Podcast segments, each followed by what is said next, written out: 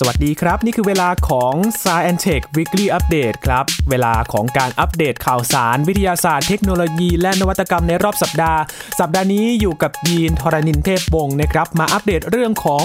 ระบบในการแจ้งเตือนของ Facebook ครับจากกรณีไฟไหม้โรงงานที่อำเภอบางพลีจังหวัดสมุทรปราการนะครับก็มีระบบ Safety Check ที่จะมาคอยเช็คว่าเพื่อนใน Facebook ของคุณนั้นปลอดภัยหรือไม่เมื่ออยู่ในพื้นที่เสี่ยงครับและที่เบลเยียมครับมีนักพัฒนาเขาใช้ เอ ไอ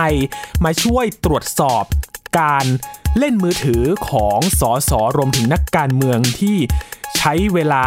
ในการประชุมสภานั้นเล่นมือถือหรือไม่ก็จะมาตรวจจับแล้วก็เผยแพร่ทางโซเชียลมีเดียด้วยครับและเรื่องของนักบินอวกาศจีนครับหลังจากที่เดินทางไปประจำอยู่ที่สถานีอวกาศเทียนกงก็ทำหน้าที่ในการเดินอวกาศภายนอกเพื่อที่จะทำการติดตั้งอุปกรณ์เทคโนโลยีต่างๆแล้วนะครับและการค้นพบกะโหลกศีรษะของมนุษย์มังกรครับที่ชี้ว่า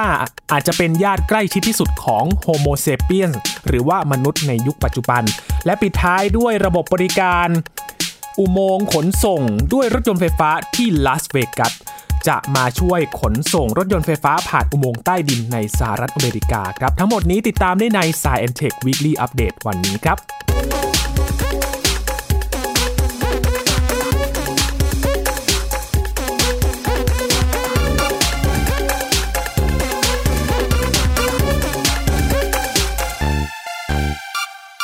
ในช่วงสัปดาห์ที่ผ่านมานะครับมีเหตุการณ์ไฟไหม้โรงงาน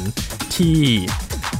อำเภอบางพลีจังหวัดสมุทรปราการนะครับในซอยกิ่งแก้วยี่สิบเอ็ดโรงงานหมิงตี้เคมีคอลซึ่งใช้เวลาเป็นวันเลยนะครับกว่าจะควบคุมเพลิงไว้ได้เพราะว่า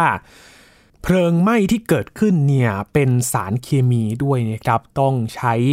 การควบคุมที่ใช้น้ำธรรมดาดับไม่ได้ด้วยนะครับต้องใช้สารเคมีมาช่วยดับใช้โฟมดับเพลิงมาช่วยนะครับมีมุมต่างๆมากมายที่เกิดขึ้นจากเหตุการณ์ในครั้งนี้นะครับทั้งความเสียหายจากแรงระเบิดที่เกิดขึ้นในช่วงตีสามของวันที่ห้ากรกฎาคมเช้ามืดเลยนะครับสร้างความเสียหายเป็นบริเวณกว้างเลยในรัศมีรอบโรงงานแล้วก็มีมุมมองของการกู้ภัยกรณีที่เกิดเพลิงไหม้เกี่ยวกับโรงงานหรือว่าสารเคมีที่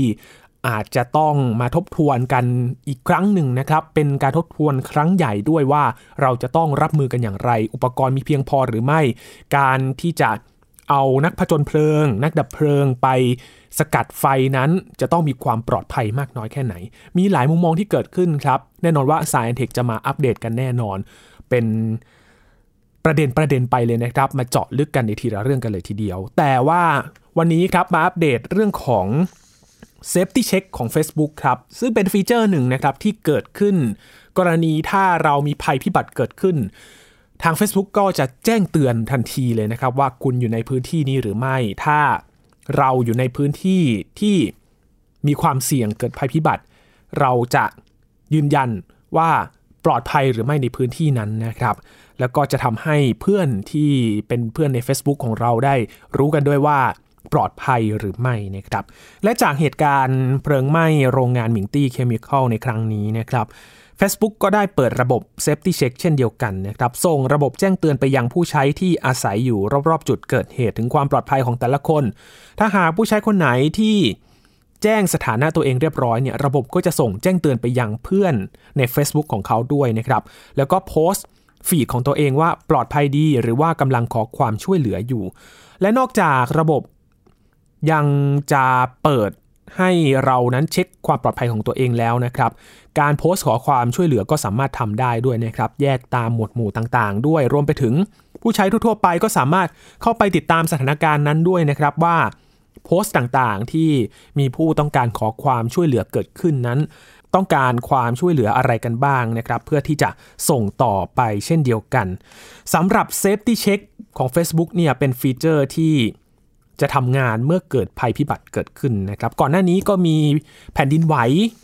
ในภาคเหนือนะครับก็มีการแจ้งเตือนด้วยว่าใครที่อยู่ในแถบนั้นเนี่ยมีความปลอดภัยหรือว่าต้องการความช่วยเหลือใดๆหรือไม่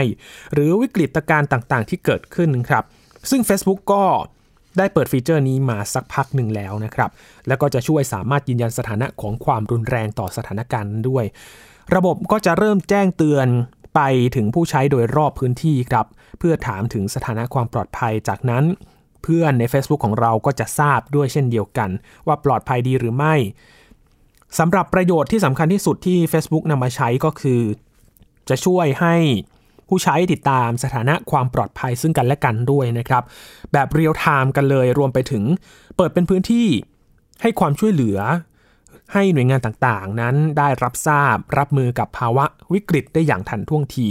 โดยระบบนี้เนี่ยเปิดใช้ครั้งแรกนะครับก็คือเหตุการณ์โจมตีที่กรุงปารีสของฝรั่งเศสเมื่อเดือนพฤศจิกายนปีสองพันห้าร้อยห้าสิบแปดนะครับภายหลังมีการรับรายงานเหตุวิกฤตจากบริษัทเอกชนระดับโลกเพื่อช่วยให้เปิดระบบใช้ทำงานแล้วก็ได้เช็คให้ถูกต้องด้วยว่ามีเหตุการณ์นั้นเกิดขึ้นจริงหรือไม่และผู้ที่อยู่ในเหตุการณ์นั้นปลอดภัยหรือไม่นั่นเองนะครับนี่คือฟีเจอร์หนึ่งที่เกิดขึ้นของ Facebook นะครับที่มาช่วยเช็คความปลอดภัยของผู้ใช้ในเหตุการณ์ต่างๆครับต่อกันที่เบลเยียมกันบ้างครับมีระบบที่น่าสนใจแล้วก็ฮือฮากันมากเลยครับในช่วงสัปดาห์ที่ผ่านมามีนักพัฒนาคนหนึ่งครับเขาใช้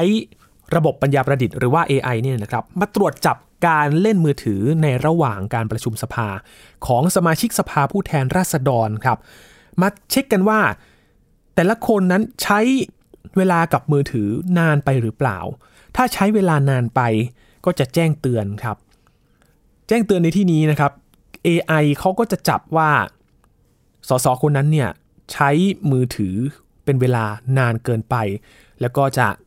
บันทึกภาพไว้ครับแล้วก็เอาไปโพสต์ใน Twitter แล้วก็ Instagram กันด้วยนะครับเมื่อพบว่าใครนั้นก้มหน้าเล่นโทรศัพท์มือถือนานเกินไปก็จะนำภาพต่างๆนั้นไปลง Twitter แล้วก็ติดแท็กบัญชีของสสคนดังกล่าวด้วยนะครับแล้วก็เตือนว่าคุณเล่นมือถือนานไปแล้วนะปกติแล้วในการประชุมสภาของเบลเยียมนะครับจะมีการถ่ายทอดสดทาง YouTube กันด้วยครับเพื่อให้ประชาชนนั้นสามารถจับตาการทำงานของนักการเมืองเหล่านั้นได้โดยคุณดริสดิพอเตอร์ครับเป็นนักพัฒนาชาวเบลเยียมเขาเกิดไอเดียขึ้นมาครับแล้วก็สร้างระบบ เอ ไอ ที่ชื่อว่า The Flemish Scorers ที่สามารถจดจำใบหน้าของนักการเมืองแล้วก็คอยตรวจจับการทำงานของพวกเขาด้วยครับเขาอธิบายว่าซอฟต์แวร์นี้เขียนขึ้นโดยภาษา Python นะครับซึ่งจะมีการใช้ Machine Learningมาช่วยตรวจจับใบหน้าของนักการเมืองแต่ละคนด้วยแล้วก็การใช้โทรศัพท์มือถือของพวกเขาหากพบว่านักการเมืองคนไหนนั้นมีพฤติกรรมเข้าข่ายก็จะมีการอัปโหลดคลิปวิดีโอไว้เป็นหลักฐานลงในบัญชี Twitter ครับรวมถึง Instagram ด้วยเพื่อเตือนพวกเขาว่าเลิกเล่นโทรศัพท์มือถือได้แล้วและในช่วงเวลายี่สิบสี่ชั่วโมงหลังจากเปิดตัวระบบไปไม่นานนะครับก็พบว่ามีนักการเมืองเบลเยียมสี่คนด้วยกันนะครับที่ถูกตักเตือนแล้วก็แชร์หลักฐานทางออนไลน์จริงๆซอฟต์แวร์ตัวนี้เนี่ยเริ่มใช้มาในวันที่ห้ากรกฎาคมที่ผ่านมาครับโดยในวันที่ไม่มีการออกอากาศประชุมนั้นซอฟต์แวร์ก็จะตรวจสอบจากวิดีโอที่ถูกอัปโหลดขึ้นย้อนหลังบน YouTube ครับแม้แต่ไม่ได้ถ่ายทอดสดก็อาจจะไม่พ้นนะครับมีการอัปคลิปมาย้อนหลังก็ใช้ เอ ไอ ตรวจจับได้ด้วยคุณดริสดิพอเตอร์นักพัฒนาคนนี้เขาบอกว่าเขาเป็นศิลปินแล้วก็นักพูดมืออาชีพมาห้าปีแล้วครับพยายามที่จะสร้างโปรเจกต์ดิจิทัลสนุกๆดังนั้นโปรเจกต์นี้หลักๆแล้วเขาต้องการแสดงให้เห็นถึงอันตรายของเทคโนโลยีที่มีอยู่เป็นหลักเขาก็เลยปล่อยให้สาธารณชนตีความได้อย่างอิสระครับด้านหนึ่งครับหลายคนก็มองว่าระบบ เอ ไอ นั้นอาจจะกลายเป็นปัญหาหรือเปล่าเพราะทำให้นักการเมืองหลายคนต้องอับอายโดยที่ไม่ได้ทำผิดอะไรเนื่องจากปัจจุบันก็มีการใช้เครื่องมือทางเทคโนโลยีรวมถึงสมาร์ทโฟนมาใช้ในการทำงานสื่อสารหรือว่าจดบันทึกต่างๆซึ่ง เอ ไอ นั้นไม่สามารถจำแนกได้ว่านักการเมืองคนใดนั้นใช้โทรศัพท์มือถือด้วยเหตุผลอะไรคุณเบนเซเจอร์สเป็นสมาชิกสภาผู้แทนราษฎรเขาได้แสดงความคิดเห็นบน Twitter นะครับว่าเอาจริงๆแล้วมันค่อนข้างไร้สาระเขามักจะเตรียมร่างคำถามของเขาบนมือถือครับและมือถือก็เป็นอุปกรณ์เหมือนที่เคยใช้กันอย่างกระดาษนอกจากนั้นการที่ไม่คอยดูมือถือก็ไม่ได้รับประกันว่ากำลังจะตั้งใจขณะที่ สมาชิกสภาผู้แทนราษฎรอีกท่านหนึ่งนะครับคุณมาริสแวนเดลินส์ก็ออกมาให้ความเห็นด้วยครับระบุว่าเขาใช้แท็บเล็ตแล้วก็แล็ปท็อปตลอดเวลาระหว่างการอภิปรายก็ชัดอยู่ว่ามันไม่ใช่การถกเถียงกับคนอื่นโดยตรงเราอยู่ในปีสองพันยี่สิบเอ็ดแล้วทำงานได้ดีขึ้นด้วยเครื่องมือสื่อสารนะครับขณะที่หลายคนก็กลับมองว่าระบบ เอ ไอ นี้เป็นประโยชน์อย่างยิ่งครับและน่าจะทำให้หลังจากนี้นักการเมืองหลายคนนั้นไปโฟกัสหรือว่าสนใจกับการประชุมมากกว่าการก้มหน้าจ้องโทรศัพท์มือถือหลังจากก่อนหน้านี้หลายคนก็รู้สึกว่านักการเมืองนั้นไม่ได้ใส่ใจกับการประชุมมากพอและก็อาจจะกลายเป็นจุดเปลี่ยนของการประชุมสภาในอนาคตได้ครับสำหรับการไปตรวจสอบการเล่นมือถือของสสในเบลเยียมนะครับก็ไปตรวจสอบได้ที่ Twitter at flemish scorers นะครับหรือว่า Instagram The Flemish Scorers โดยเจ้าของโปรเจกต์คุณดรีสเนี่ยเขาบอกว่าต้องการให้เห็นถึงอันตรายของเทคโนโลยีที่มีอยู่นั่นเองนะครับก็กลายเป็นว่าสสในสภาเบลเยียมนั้นจะต้องตั้งใจกันมากขึ้นหรือว่าหลีกเลี่ยงการก้มหน้าไปดูโทรศัพท์มือถือนานๆนะครับไม่งั้นอาจจะถูกจับภาพแล้วก็ไปโพสต์ใน Twitter หรือว่า Instagram กันได้นะครับนี่ก็เป็นโปรเจกต์ที่เกิดขึ้นครับหลายๆคนก็แซวกันว่าเอ๊ะเอามาปรับใช้ในประเทศเรากันได้หรือเปล่านะครับก็ลองมาพูดคุยกันดูแล้วก็มีหน่วยงานไหนที่สนใจก็ลองเอามาทำได้นะครับต่อกันที่เรื่องอวกาศกันบ้างครับคุณผู้ฟังหลังจากที่จีนนั้นเขาได้ส่งนักบินอวกาศสามคนนะครับไปประจำการบนสถานีอวกาศเทียนกงเมื่อช่วงกลางเดือนมิถุนายนที่ผ่านมาครับตอนนี้เขาได้ทำภารกิจในการเดินอวกาศภายนอกสถานีอวกาศแล้วนะครับแล้วก็ประสบความสำเร็จด้วยโดยนักบินอวกาศคุณหลิวโปหมิงและก็คุณทางหงโปครับเขาได้ทำการเดินอวกาศภายนอกสถานีอวกาศเทียนกงโดยมีอีกท่านหนึ่งนะครับเนี่ยให้เซิงทำหน้าที่อยู่ภายในโมดูลหลักเทียนเหอนะครับเพื่อที่จะอำนวยความสะดวกควบคุมแขนหุ่นยนต์นับเป็นการเดินอวกาศครั้งแรกครับนับจากที่เดินทางจากพื้นโลกไปประจำการอยู่นะครับซึ่งเขาก็สวมใส่ชุดอวกาศที่เรียกว่าเฟยเทียนครับพัฒนาโดยองค์การอวกาศที่มีมนุษย์ควบคุมแห่งประเทศจีนหรือว่า ซี เอ็ม เอส เอ ครับนักบินอวกาศทั้งสองคนนี้เขาได้ทำภารกิจในการติดตั้งอุปกรณ์ภายนอกสถานีอวกาศนะครับทดสอบแขนกลหุ่นยนต์ที่มีขนาดใหญ่ซึ่งถือว่าอันนี้เนี่ยเป็นหัวใจหลักในการก่อสร้างสถานีอวกาศเลยนะครับรวมไปถึงการทดสอบระบบความปลอดภัยอื่นภารกิจเดินอวกาศหรือว่า อี วี เอ เอส ทั้งหมดใช้เวลาประมาณเจ็ดชั่วโมงด้วยกันครับแล้วก็เป็นไปตามแผนการที่วางไว้สำเร็จลุล่วงไปได้ด้วยดีนะครับสำหรับภารกิจในการเดินอวกาศนี้นะครับถือว่ามีความสำคัญอย่างมากต่อการก่อสร้างสถานีอวกาศในส่วนที่เหลือของสถานีอวกาศเทียนกงนะครับซึ่งยังเหลืออีกสองโมดูลหลักนะครับ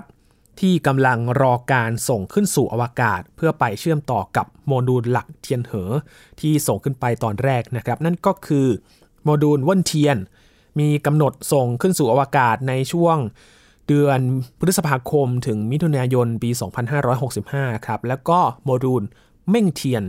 มีกำหนดการส่งขึ้นสู่อวกาศในเดือนสิงหาคมแล้วก็กันยายนในปีเดียวกันครับสำหรับนักบินอวกาศทั้งสามของจีนที่ประจำอยู่สถานีอวกาศเทียนกง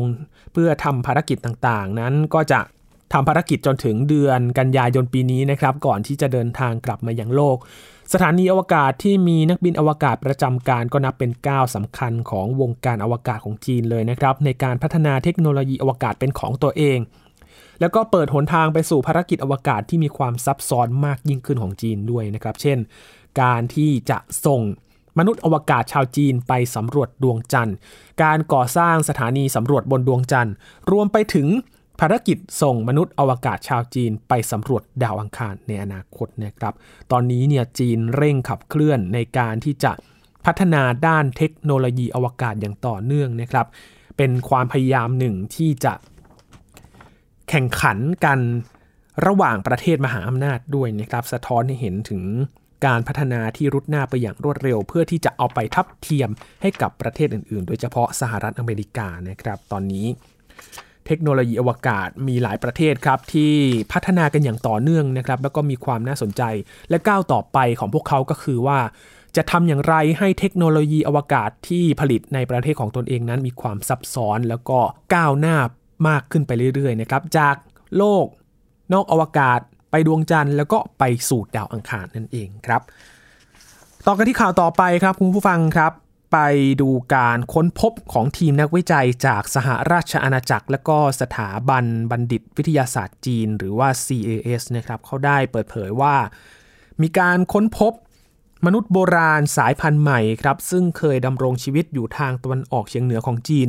เมื่อราว หนึ่งแสนสี่หมื่นหกพัน ปีก่อนครับโดยเป็นมนุษย์โบราณที่มีสายสัมพันธ์ใกล้ชิดทางวิวัฒนาการกับมนุษย์ยุคปัจจุบันมากที่สุดนะครับได้รับฉายาว่าเป็นมนุษย์มังกรหรือว่า Dragon Man ครับมีการค้นพบกะโหลกศีรษะขนาดใหญ่ของมนุษย์โบราณเพศชายครับวัยราวห้าสิบปีที่เมืองฮาร์บินในมณฑลเหยหลงเจียงตั้งแต่ปี หนึ่งพันเก้าร้อยสามสิบสาม แล้วนะครับแต่มันเพิ่งได้รับความสนใจและก็ถูกนำไปศึกษาวิเคราะห์โดยนักบรรพมนุษยวิทยาเมื่อไม่นานมานี้นี่เองครับโดยผลการศึกษาก็ได้ตีพิมพ์ในวารสาร The Innovation ระบุว่ามนุษย์มังกรเป็นเผ่าพันธุ์คนโบราณซึ่งมีวิวัฒนาการแยกสายออกไปจากบรรพบุรุษที่มีร่วมกันกับมนุษย์ยุคใหม่หรือว่า Homo sapiensแต่ถึงกระนั้นก็ตามครับนับว่าเป็นสายพันธุ์ที่เป็นญาติใกล้ชิดกับมนุษย์ยุคใหม่มากที่สุดในบรรดามนุษย์โบราณที่สูญพันธุ์ไปแล้วเหมือนกันครับอย่างเช่น Neanderthal หรือว่า Homo erectus ศาสตราจารย์คริสติงเกอร์เป็นหนึ่งในสมาชิกของทีมวิจัยจากพิพิธภัณฑ์ธรรมชาติวิทยากรุงลอนดอนบอกว่านี่เป็นการค้นพบทางบรรพมนุษยวิทยาครั้งสำคัญที่สุดในรอบห้าสิบปีเลยครับเนื่องจากว่าสามารถเปลี่ยนแปลงประวัติความเป็นมาของวิวัฒนาการมนุษย์ได้กะโหลกศีรษะของมนุษย์มังกรนั้นใหญ่กว่ามนุษย์สายพันธุ์อื่นๆโดยทั่วไปครับทำให้สันนิษฐานได้ว่าอาจมีขนาดสมองเทียบเท่ากับมนุษย์ยุคใหม่ได้เลยทีเดียวนอกจากนี้มนุษย์มังกรยังมีเบ้าตาขนาดใหญ่ที่เกือบจะเป็นทรงสี่เหลี่ยมแล้วมีโหนกคิ้วสูงหนารวมถึงมีลักษณะต่างๆของมนุษย์ยุคใหม่และก็มนุษย์โบราณปะปนกันอยู่ครับขนาดของกะโหลกศีรษะยังทำให้สันนิษฐานได้ว่ามนุษย์มังกรนั้นน่าจะมีรูปร่างกำยำแข็งแรงและก็มีส่วนสูงมากกว่าค่าเฉลี่ยของคนยุคปัจจุบันด้วยแต่อย่างไรก็ตามครับทีมนักวิจัยเขาก็ยังไม่พบเครื่องมือโบราณหรือว่าหลักฐานทางวัฒนธรรมอื่นๆที่จะช่วยให้ทราบถึงความเป็นอยู่ของมนุษย์โบราณเผ่านี้โดยฉายาที่ถูกตั้งว่ามนุษย์มังกรนี้มาจากชื่อวิทยาศาสตร์ครับที่ชื่อว่าโฮโมลงจิคำว่าลงจิเนี่ยหรือว่าหลงนะครับเป็นภาษาจีนครับหมายถึงมังกรนั่นเองโดยชื่อนี้ได้รับแรงบันดาลใจมาจากชื่อของมณฑลเหยหลงเจียนนั่นเองนะครับซึ่งหมายความว่าแม่น้ำมังกรดำโดยคนงานก่อสร้างผู้หนึ่งครับเขาขุดพบกะโหลกศีรษะชิ้นนี้ในเมืองฮาร์บินตรงจุดก่อสร้างสะพานข้ามแม่น้ำสงหวาเมื่อแปดสิบแปดปีก่อนแล้วนะครับโดยขณะนั้นเมืองฮาร์บินอยู่ภายใต้การยึดครองของญี่ปุ่นทำให้ผู้ขุดพบก็นำกะโหลกศีรษะดังกล่าวไปซ่อนไว้ในบ่อน้ำที่บ้านจนเมื่อเวลาผ่านไปหลายสิบปีจึงได้บอกเรื่องราวกับลูกหลานซึ่งพวกเขาก็ได้นำมามอบให้กับสถาบันวิทยาศาสตร์ของทางการในที่สุดครับแม้ว่าจะเป็นการค้นพบที่น่าตื่นเต้นนะครับแต่นักวิทยาศาสตร์บางรายก็ยังคงสงสัยว่ามนุษย์มังกรนั้นถือเป็นมนุษย์โบราณสายพันธุ์ค้นพบใหม่ได้หรือไม่โดยศาสตราจารย์มาธามิราซอนลาจากมหาวิทยาลัย Cambridge ก็แสดงความเห็นว่าแท้ที่จริงแล้วมนุษย์มังกรก็คือมนุษย์เดนิโซวานซึ่งเคยมีการค้นพบซากฟอสซิลในรัสเซียแล้วก็ที่ราบสูงทิเบตมาก่อนนะครับเพราะฉะนั้นการค้นพบในครั้งนี้ก็ยังคงต้องอาศัยหลักฐานและก็การค้นพบเพิ่มเติมต่อไปนะครับเพื่อจะยืนยันว่ามนุษย์มังกรหรือว่ากะโหลกศีรษะที่ค้นพบนี้เป็นการค้นพบมนุษย์โบราณสายพันธุ์ใหม่หรือไม่นั่นเองนะครับฟังจากที่มาแล้วก็กว่าจะถูกนำมาศึกษาวิจัยก็ผ่านมาหลายปีเหมือนกันนะครับเพราะฉะนั้นการค้นพบในทางวิทยาศาสตร์นั้นยังไม่มีที่สิ้นสุดครับถ้ามีหลักฐานชิ้นใหม่ๆขึ้นมาก็จะมาช่วยประกอบสร้างหรือว่ายืนยันหลักฐานความเป็นมาในเรื่องต่างๆได้นะครับเพราะฉะนั้นการค้นพบหรือว่าการศึกษาเพิ่มเติมนั้นก็เป็นสิ่งสำคัญครับที่จะมาช่วยยืนยันในทางวิทยาศาสตร์ได้ว่าสิ่งที่เกิดนั้นเป็นจริงหรือไม่หรือว่าไปในทิศทางไหนนั่นเองนะครับ ปิดท้ายวันนี้ครับพาไปที่สหรัฐอเมริกากันครับไปดูการพัฒนาระบบอุโมงค์ขนส่งด้วยรถยนต์ไฟฟ้าที่เมืองลาสเวกัสครับมีบริษัทเอกชนเขาพัฒนาระบบขนส่งรถยนต์ไฟฟ้าผ่านอุโมงค์ใต้ดินแล้วก็ทดสอบการให้บริการครั้งแรกบริเวณศูนย์ประชุมและแสดงสินค้าที่เมืองลาสเวกัสนะครับหรือว่า Las Vegas Convention Center หลังจากใช้เวลาก่อสร้างประมาณสิบแปดเดือนครับแล้วก็ทดสอบระบบประมาณสองเดือนโดยโครงการทั้งหมดใช้งบประมาณอยู่ที่ ห้าสิบสองจุดห้าล้านดอลลาร์สหรัฐนะครับตีเป็นเงินไทยเนี่ยอยู่ที่ หนึ่งหมื่นหกพันแปดร้อยสามสิบห้าล้านบาทนับเป็นระบบขนส่งรถยนต์ไฟฟ้าผ่านอุโมงค์ใต้ดินแห่งแรกของโลกเลยนะครับรถยนต์ไฟฟ้าสามารถทำความเร็วได้อย่างเต็มที่ครับโดยไม่เจอปัญหาเรื่องของรถติดบนท้องถนนหรือว่าสัญญาณไฟจราจรเหมือนการวิ่งบนท้องถนนปกติทั่วไประบบการขนส่งรถยนต์ไฟฟ้าผ่านอุโมงค์ใต้ดินที่ศูนย์การประชุมและแสดงสินค้าที่เมืองลาสเวกัสนี้มีความยาวของอุโมงค์อยู่ที่ ศูนย์จุดแปดไมล์ครับหรือประมาณ หนึ่งจุดสองกิโลเมตรลึกจากผิวดินประมาณสี่สิบฟุตหรือสิบสองเมตรบริษัทเขาใช้เทคโนโลยีในการขุดอุโมงค์แบบใหม่ด้วยนะครับสามารถขุดอุโมงค์ได้รวดเร็วใช้ต้นทุนที่ต่ำกว่าระบบการขุดอุโมงค์แบบเก่าและภายในอุโมงค์ก็ติดตั้งระบบระบายอากาศระบบไฟฟ้าให้แสงสว่างเหมือนอุโมงค์ในโลกอนาคตเลยครับรถยนต์พลังงานไฟฟ้าที่ใช้วิ่งในอุโมงค์ก็รองรับผู้โดยสารประมาณ สี่ถึงห้าที่นั่งและติดตั้งระบบขับเคลื่อนอัตโนมัติพร้อมกับอุปกรณ์พิเศษในการป้องกันการชนและก็มีเจ้าหน้าที่ของบริษัทนั่งประจำรถทุกคันนะครับเพื่อความปลอดภัยด้วยจำนวนของรถยนต์ไฟฟ้าทั้งหมดนี้ก็มีให้บริการอยู่ที่หกสิบสองคันด้วยกันก็จะมาช่วยหมุนเวียนสลับสับเปลี่ยนให้บริการตลอดเวลาครับระบบขนส่งทั้งหมดสามารถรองรับผู้โดยสารได้อยู่ที่ สี่พันสี่ร้อยคนต่อชั่วโมงครับแนวคิดของโครงการนี้นะครับเปิดตัวครั้งแรกเมื่อปีสองพันห้าร้อยหกสิบครับในระยะเริ่มต้นบริษัทใช้รถยนต์พลังงานไฟฟ้าขับเคลื่อนอัตโนมัติวิ่งขนส่งผู้โดยสารภายในอุโมงค์แต่เป้าหมายในระยะยาวบริษัทเขาก็วางแผนพัฒนาระบบขนส่งโดยใช้แคปซูลผู้โดยสารวิ่งบนรางแม่เหล็กไฟฟ้านะครับภายในอุโมงค์ที่เป็นสุญญากาศซึ่งวิธีการนี้ก็จะทำให้แคปซูลเนี่ยทำความเร็วได้มากกว่า หนึ่งพันกิโลเมตรต่อชั่วโมงเลยนะครับแบบฟิวผ่านไปได้อย่างรวดเร็วกระพริบตาเดียวเนี่ยไปถึงไหนไปไม่รู้แล้วนะครับนอกจากนี้ยังให้ความสำคัญถึงการรักษาสภาพแวดล้อมด้วยนะครับทางบริษัทเขาก็ได้คำนึงถึงเรื่องของระบบอุโมงค์ทั้งหมดเนี่ยก่อสร้างใต้ผิวดินไม่จำเป็นต้องตัดต้นไม้บนผิวดินออกเหมือนการสร้างถนนปกติรวมไปถึงการรีไซเคิลดินและหินที่ได้จากการขุดเจาะอุโมงค์ก็มาใช้เป็นก้อนอิฐเพื่อก่อสร้างอาคารด้วยและเทคโนโลยีรถยนต์พลังงานไฟฟ้าก็ทำให้ระบบขนส่งรถยนต์ผ่านอุโมงค์ใต้ดินนั้นไม่ปล่อยมลพิษทางอากาศออกมาทำลายสิ่งแวดล้อมด้วยนะครับก็ถือว่าเป็นมิติใหม่ของการทำระบบขนส่งนะครับคำนึงถึงสิ่งแวดล้อมด้วยแล้วก็ทำให้การเดินทางขนส่งผู้คนต่างๆนั้นมีประสิทธิภาพมากขึ้นด้วยครับคุณผู้ฟังครับแล้วก็ลดการปล่อยมลพิษรักษาสิ่งแวดล้อมได้ดีเลยทีเดียวนะครับจากการก่อสร้างระบบอุโมงค์ในครั้งนี้นะครับมีเทคโนโลยีใหม่ๆที่น่าสนใจนะครับทั้งการขุดเจาะอุโมงค์ในรูปแบบใหม่ด้วยก็นำไปต่อยอดในการที่จะเอาไปทำรถไฟฟ้าใต้ดินก็ได้นะครับถ้าระบบนี้มีความสามารถในการขุดเจาะอุโมงค์ได้รวดเร็วแล้วก็ใช้ต้นทุนที่ต่ำกว่าก็สามารถนำไปปรับใช้ในการขุดเจาะอุโมงค์ต่างๆอุโมงค์รถไฟอุโมงค์ที่จะไปตัดผ่านภูเขาต่างๆนะครับน่าสนใจเลยทีเดียวครับปิดท้ายกันอีกเรื่องนึงนะครับที่สหรัฐอเมริกาเช่นเดียวกันครับพูดถึงการเรียนตอนนี้นะครับในช่วงโควิด สิบเก้า นี้ค่อนข้างจะลำบากเหมือนกันนะครับเรียนออนไลน์จะทำอย่างไรดีทำให้เรานั้นรู้สึกว่ามีชีวิตชีวาในการเรียนหรือว่าการเข้าถึงเทคโนโลยีแต่ละคนก็ไม่เท่ากันด้วยนะครับรวมถึงบางอย่างนั้นมันก็ไม่สามารถที่จะเรียนออนไลน์ได้นะครับโดยเฉพาะสายทางการแพทย์ครับโดยที่เราจะไปเรียนผ่านออนไลน์ศึกษาร่างกายต่างๆนั้นจะทำอย่างไรดีปรากฏว่าให้สหรัฐอเมริกาครับเขาก็ใช้ วี อาร์ หรือว่า เอ อาร์ เข้ามาช่วยนะครับหรือว่าเทคโนโลยีเสมือนจริงหรือว่าเทคโนโลยีเสริมจริงเข้ามาซึ่งทางสายทันตะเขาก็นำมาใช้กันเช่นเดียวกันนะครับในช่วงที่เราต้องไป ไปเรียนในมหาวิทยาลัยไม่ได้แบบนี้นะครับ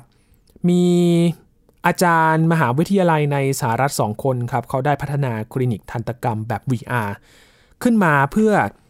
ช่วยในการสอนนักศึกษาแพทย์เป็นนักศึกษาทันตแพทย์นะครับโดยเฉพาะช่วงล็อกดาวน์แบบนี้ด้วยการให้นักศึกษาทันตแพทย์นั้นสวมแว่นตา วี อาร์ หรือว่า Virtual Reality นะครับเข้าไปอยู่ในคลินิกโลกเสมือนจริงเพื่อเรียนรู้เกี่ยวกับเครื่องมือต่างๆครับรวมถึงเพื่อทดลองผ่าตัดปลุกถ่ายฟันให้กับคนไข้เสมือนจริงได้ด้วยนะครับนายแพทย์คอติโนสุโกโจจากมหาวิทยาลัยแห่งรัฐอิลลินอยส์ที่นครชิคาโกก็บอกว่าในการสอนนั้นนักศึกษาแพทย์มักต้องฝึกทำซ้ำๆครับเพื่อให้เกิดความชำนาญและด้วยเทคโนโลยี เอ อาร์ ผสมผสานกับ วี อาร์ ดังกล่าวนักศึกษาแพทย์ก็จะสามารถฝึกฝนจากที่บ้านโดยไม่มีข้อจำกัดเรื่องของเวลาด้วยครับอาจารย์โคติโนเนี่ยเขาร่วมมือกับอาจารย์มาคัสซันโตโซนะครับเป็นผู้เชี่ยวชาญด้านเทคโนโลยีเสริมจริงและเสมือนจริงที่มหาวิทยาลัยแห่งรัฐฟลอริดาเพื่อพัฒนาโปรแกรมต้นแบบขึ้นแล้วก็อาศัยจุดแข็งครับรวมทั้งความรู้ความชำนาญซึ่งกันและกันโดยอาจารย์มาคัสเนี่ยเขาบอกว่าเขานำปัญหาจากโลกของความเป็นจริงจากนายแพทย์คอติโนมาพัฒนาโปรแกรมต้นแบบให้นายแพทย์คอติโนกับนักศึกษาแพทย์ของเขานั้นนำโปรแกรมที่ว่านี้ไปทดลองกันใช้ดูครับคุณสเตฟานีเป็นนักศึกษาทันตแพทย์ผู้หนึ่งนะครับเขาก็บอกว่าโปรแกรมจำลองเพื่อฝึกผ่าตัดปลูกถ่ายฟันช่วยเธอได้มากเลยทีเดียวครับในเรื่องขั้นตอนต่างๆที่ต้องเตรียมตัวรวมถึงการฝึกอุปกรณ์ที่ต้องใช้ด้วยการนำเธอเข้าสู่คลินิกเพื่อรักษาคนไข้แบบเสมือนจริงนั่นเองและการตีพิมพ์ผลการศึกษาเกี่ยวกับประโยชน์ของโปรแกรมเสมือนจริงและเสริมจริงนี้ก็ถูกเผยแพร่ในวารสาร Journal of Dental Education นะครับและถึงแม้ประสิทธิผลของการสอนแบบนี้อาจจะยังไม่เต็มประสิทธิภาพเหมือนการสอนแบบตัวต่อตัวในสถานการณ์จริงก็ตามแต่ทันตแพทย์คอติโนสกอตโจก็บอกว่าเทคโนโลยีดังกล่าวน่าจะสามารถช่วยเสริมการสอนและก็เป็นทางเลือกหนึ่งครับในการฝึกฝนทักษะโดยเฉพาะอย่างยิ่งในช่วงล็อกดาวน์ได้เพราะว่าทางทันตแพทย์คอติโนก็บอกว่าคณะทันตแพทยศาสตร์เนี่ยต้องปิดตัวลงถึงสามเดือนเมื่อปีที่แล้วนะครับซึ่งสำหรับนักศึกษาแพทย์ที่ต้องจ่ายค่าเล่าเรียนปีละ หนึ่งแสนดอลลาร์นั้นหรือว่าสามล้านบาทไทยเทคโนโลยีเรื่องนี้ก็น่าจะสามารถช่วยเสริมแล้วก็เพิ่มเติมทักษะได้อย่างแน่นอนนะครับการที่จะไปเรียนและจ่ายค่าเทอมเต็มจำนวนแบบนี้นะครับเพราะฉะนั้นก็ต้องหาอะไรที่มาช่วยซัพพอร์ตการเรียนให้กับนักศึกษาให้ได้เรียนรู้กันอย่างเต็มที่ด้วยเช่นเดียวกันนะครับนี่คือเรื่องราวทั้งหมดที่เรามาอัปเดตใน Science Tech Weekly Update ในสัปดาห์นี้นะครับกับข่าววิทยาศาสตร์เทคโนโลยีและนวัตกรรมครับคุณผู้ฟังติดตามรายการก็ได้ที่ ดับเบิลยู ดับเบิลยู ดับเบิลยู ดอท ไทย พี บี เอส พอดแคสต์ ดอท คอม นะครับรวมถึงพอดแคสต์ช่องทางต่างๆที่คุณกำลังรับฟังอยู่ครับอัปเดตเรื่องวิทยาศาสตร์เทคโนโลยีและนวัตกรรมกับเราไทย พี บี เอส Podcast ได้ทุกที่ทุกเวลาเลยนะครับช่วงนี้ยีนธรณินเทพวงศ์ต้องลาไปก่อนครับขอบพระคุณสำหรับการติดตามรับฟังนะครับสวัสดีครับ